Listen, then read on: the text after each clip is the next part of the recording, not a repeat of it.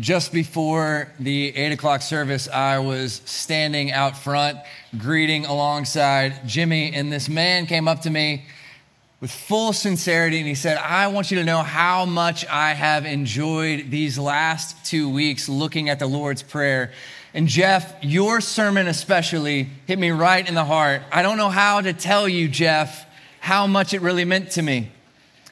In case we haven't met, my name is Matt.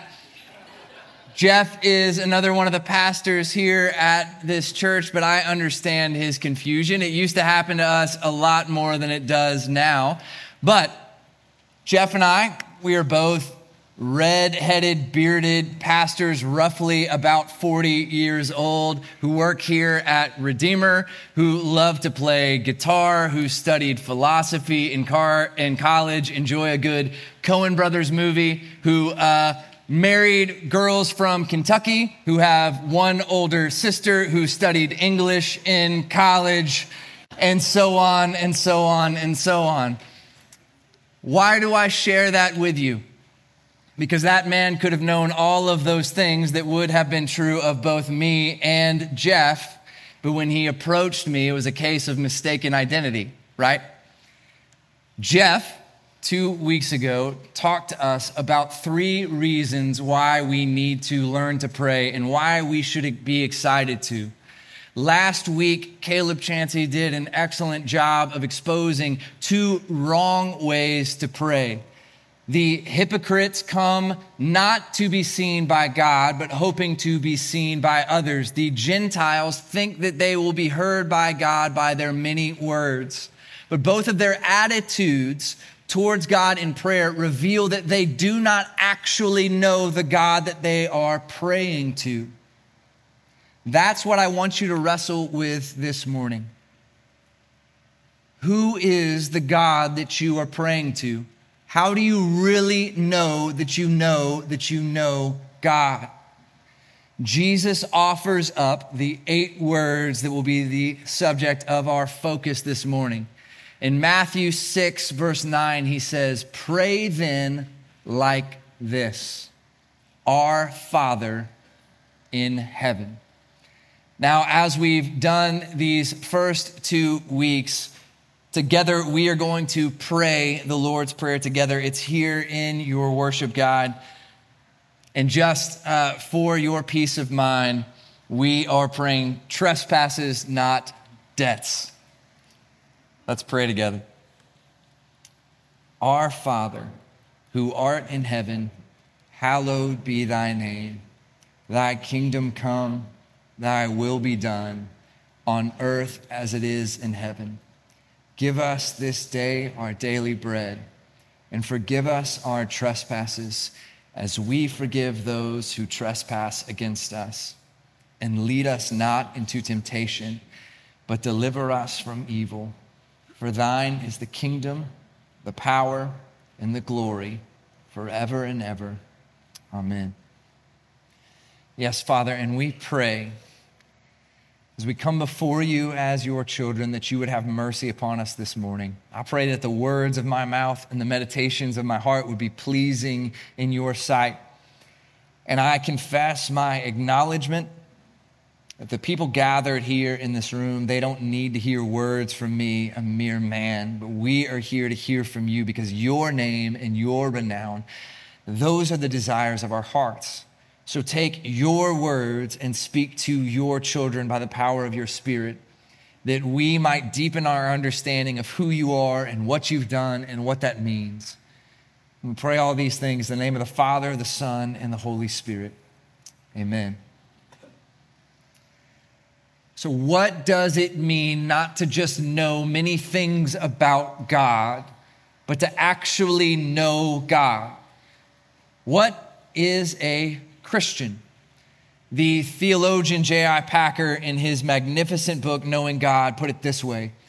He said, This question can be answered in many ways, but the richest answer that I know is that a Christian is one who has God as Father.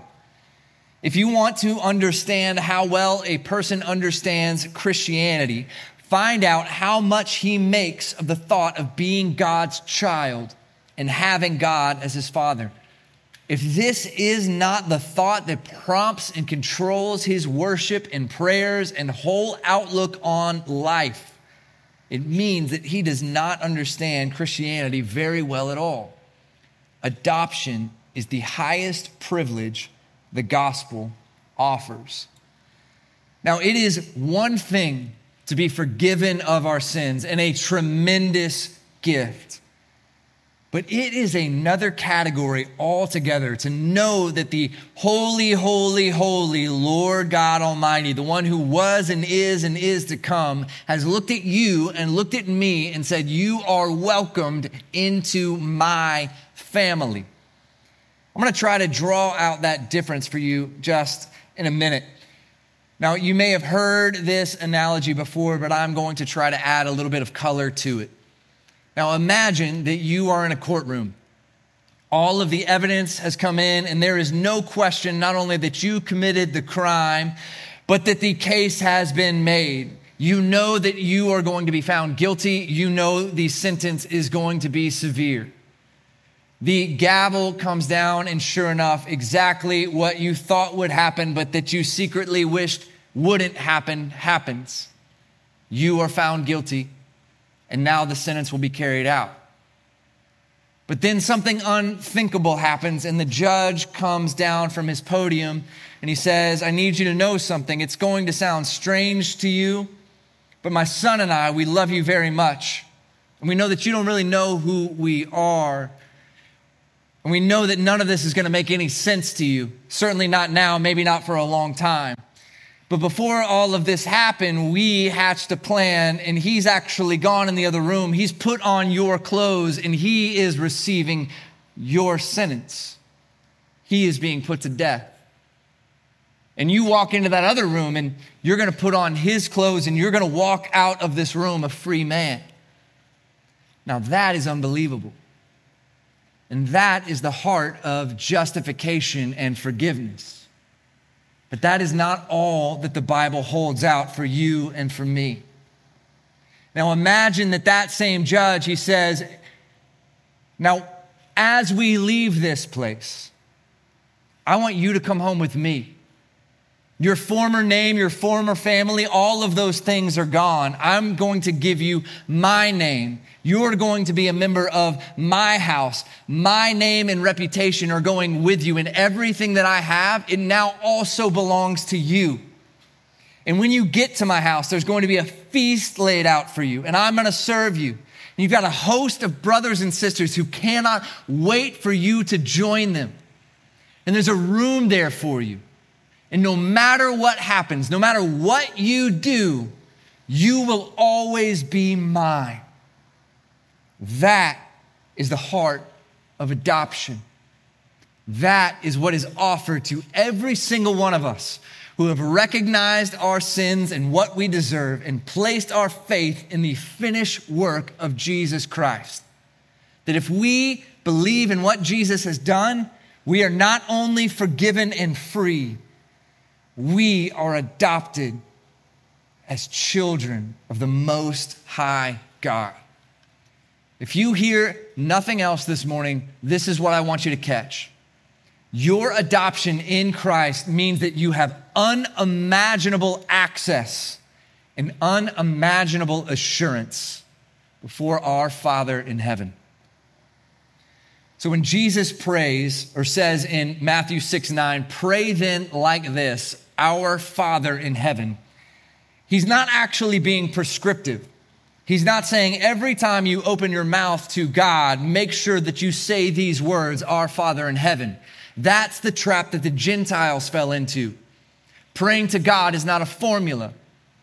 What he is reminding his disciples and each and every one of us is as you pray, remember that the King of Kings and Lord of Lords invites you to come to him like a child coming before his or her father with that kind of access and that kind of assurance. Remember who you are and who you belong to.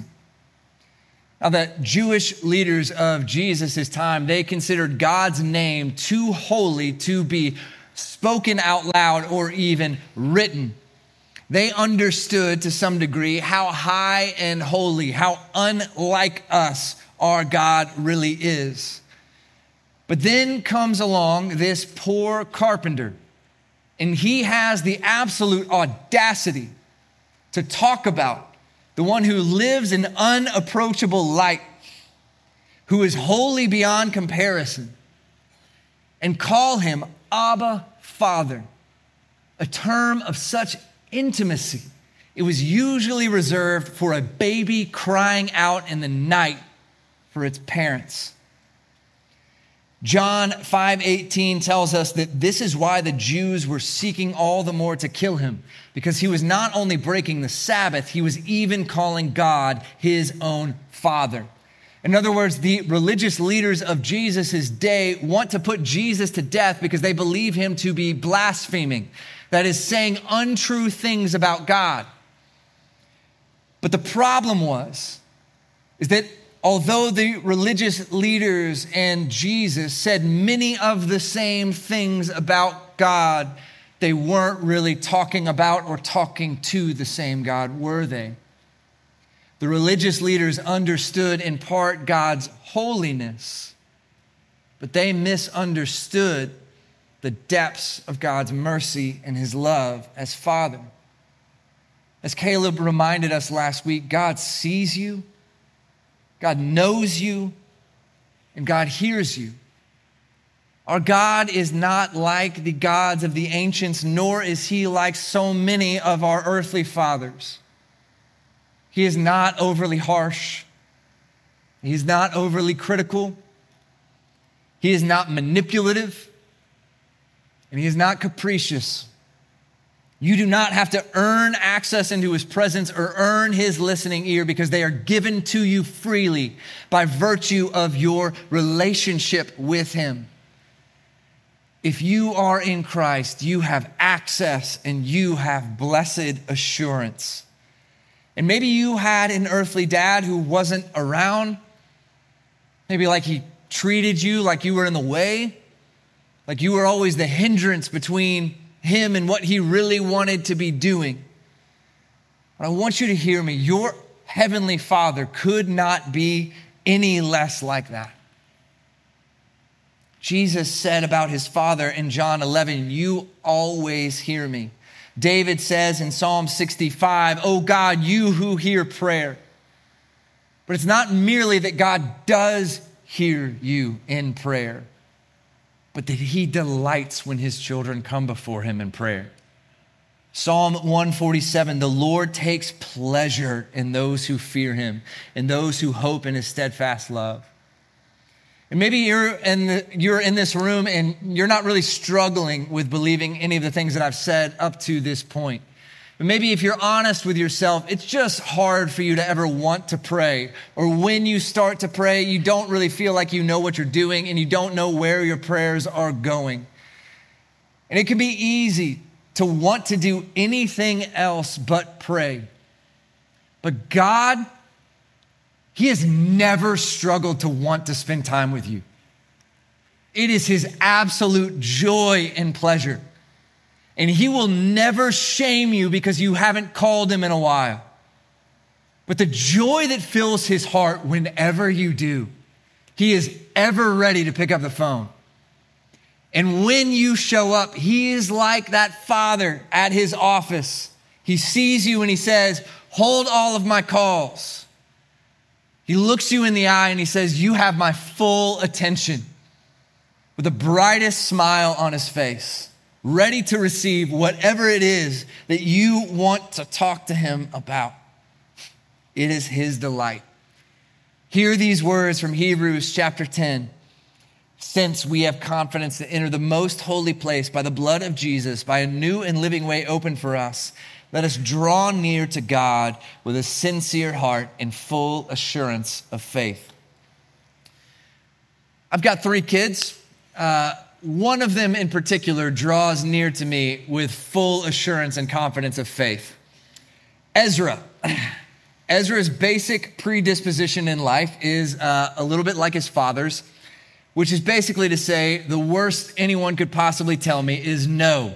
And so I'm going to ask. over and over and over again. And as a parent who still has sin in my heart, uh, that disposition sometimes makes me wrestle with the sin that is still in my heart. But what a beautiful predisposition for a child to have towards his or her parent, right? If Ezra didn't believe that Erin and I loved him and were for him, he would have stopped asking a long, long time ago. He would have thought, I've got to find my own way. I've got to find my own meaning and purpose and happiness for myself.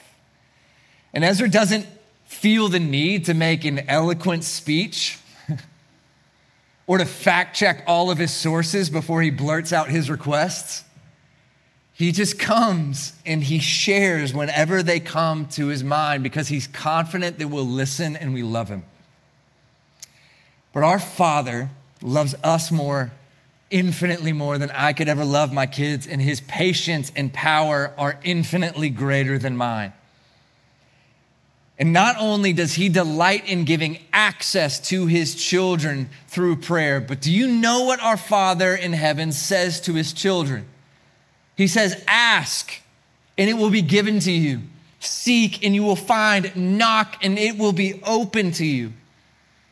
Now, if I'm being honest, when I read a statement like that in scripture, I start to hedge my bets. On the one hand, I want to point out all of the ways that that has been distorted theologically and say, now, you all know that doesn't mean this. Or I want to hedge my bets against all of my own disappointments when it feels like God hasn't listened to or answered my prayers. But the main thing that I've been wrestling with this week and that I want you to wrestle with is do you believe that God has held that out to you? That God is predisposed to say yes to your prayers? That all of God's promises are yes and amen in Christ? that he says it is his good pleasure to give you the kingdom. That the only reason that our Father in heaven would say no to your prayers is because he loves you more than you love yourself, and because he has infinite wisdom, and he alone knows what is perfectly best for us.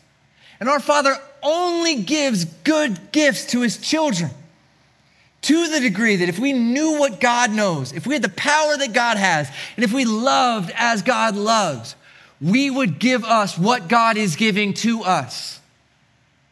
That is unimaginable love, access, and assurance.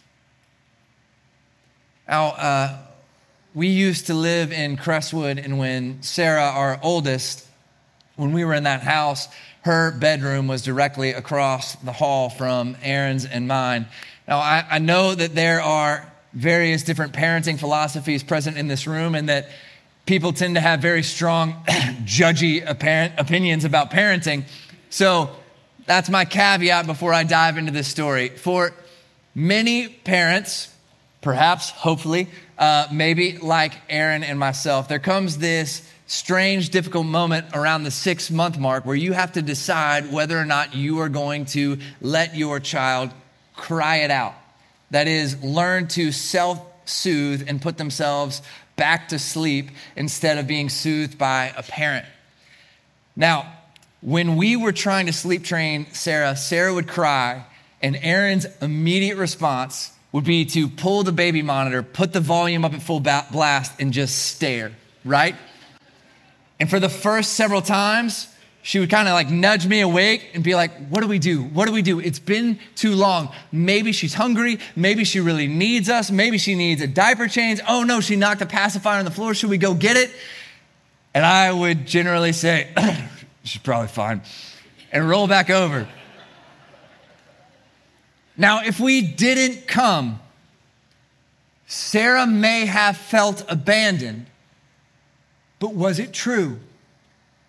No, it could not have been any less true. She had never been abandoned even for a second.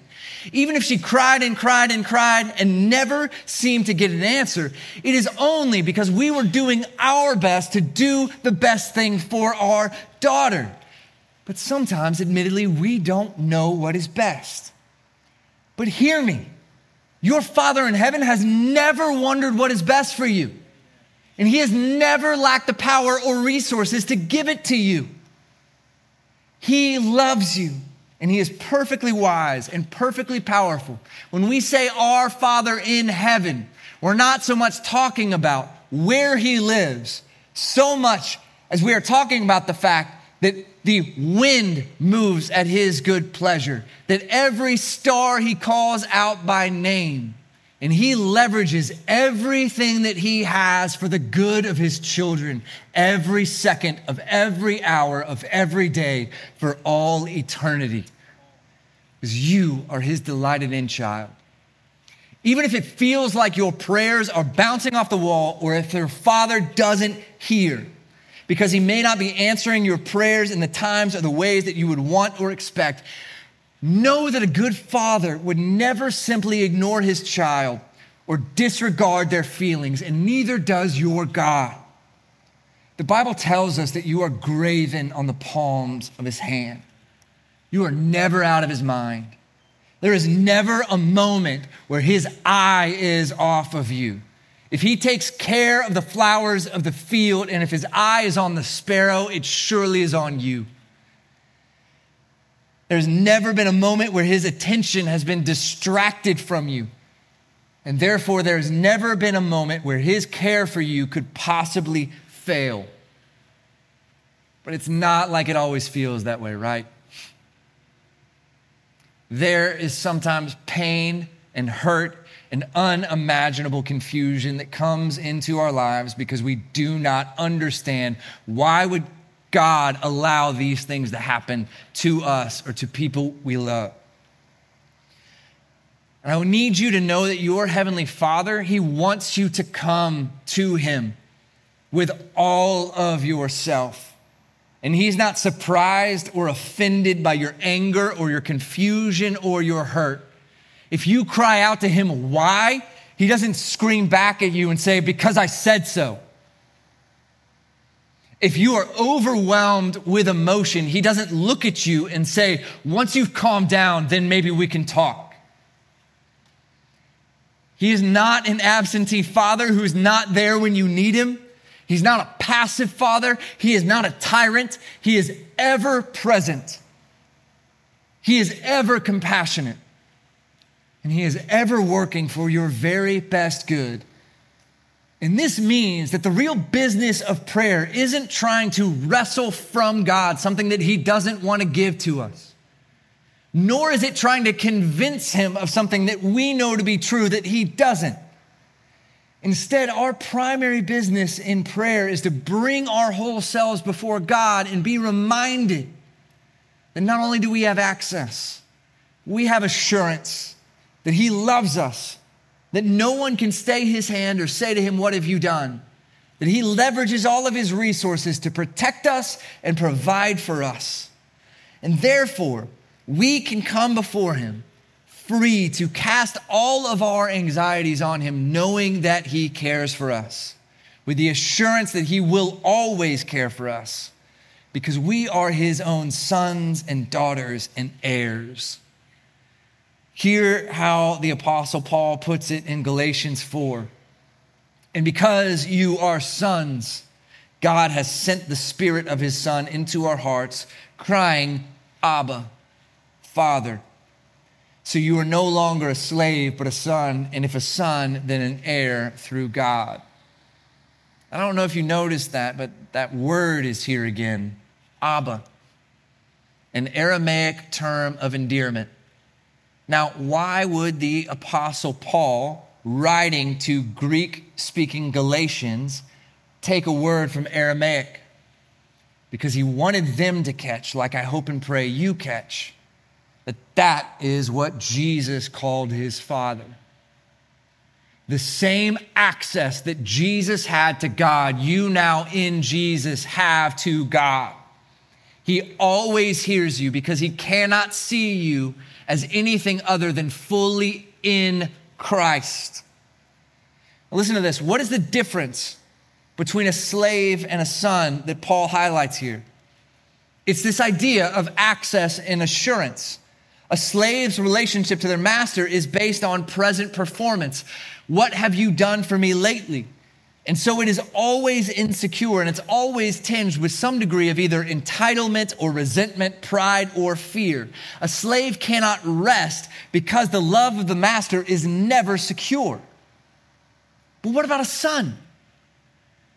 A son doesn't obey in order to be loved. A son is loved and therefore obeys.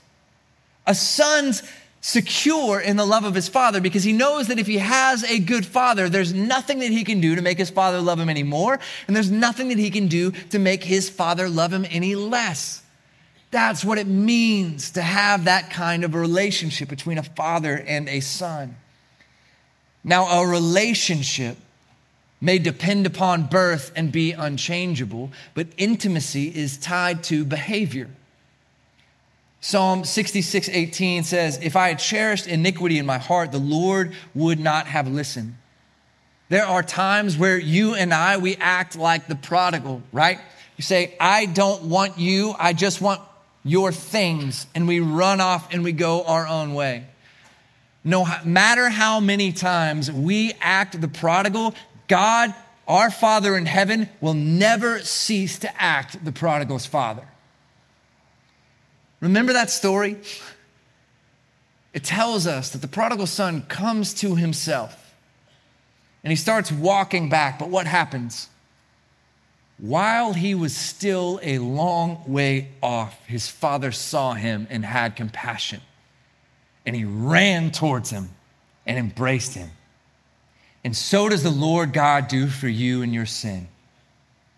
You turn, and he is ever waiting for you with open arms, ready to embrace you, to kill the fattened calf for you, to put a robe on you and a ring on your finger and welcome you back into the home where you belong.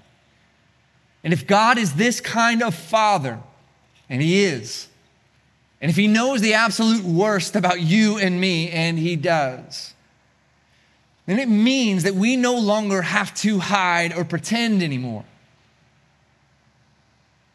because he loves us like any good father.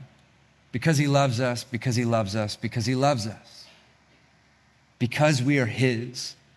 Because from before eternity past, he decided to set his affection upon us. Because he thought that he would enjoy and we would enjoy being family together.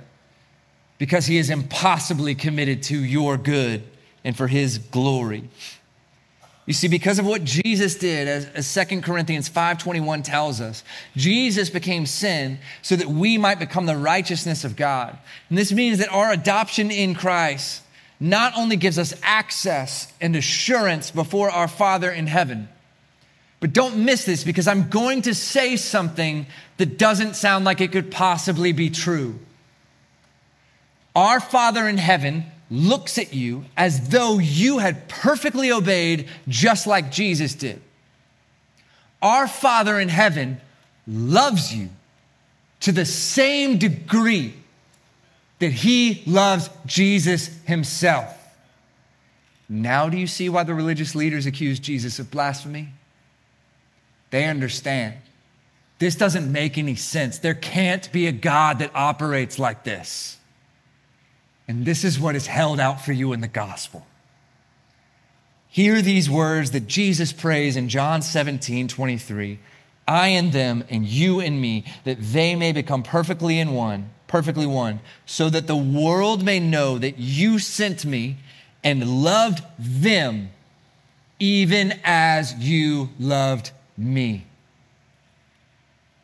And if our standing before our Heavenly Father is not dependent upon our performance, but is grounded in what Jesus has already done, that means that there is nothing you could possibly do to change or alter or diminish your standing before your Father in heaven ever.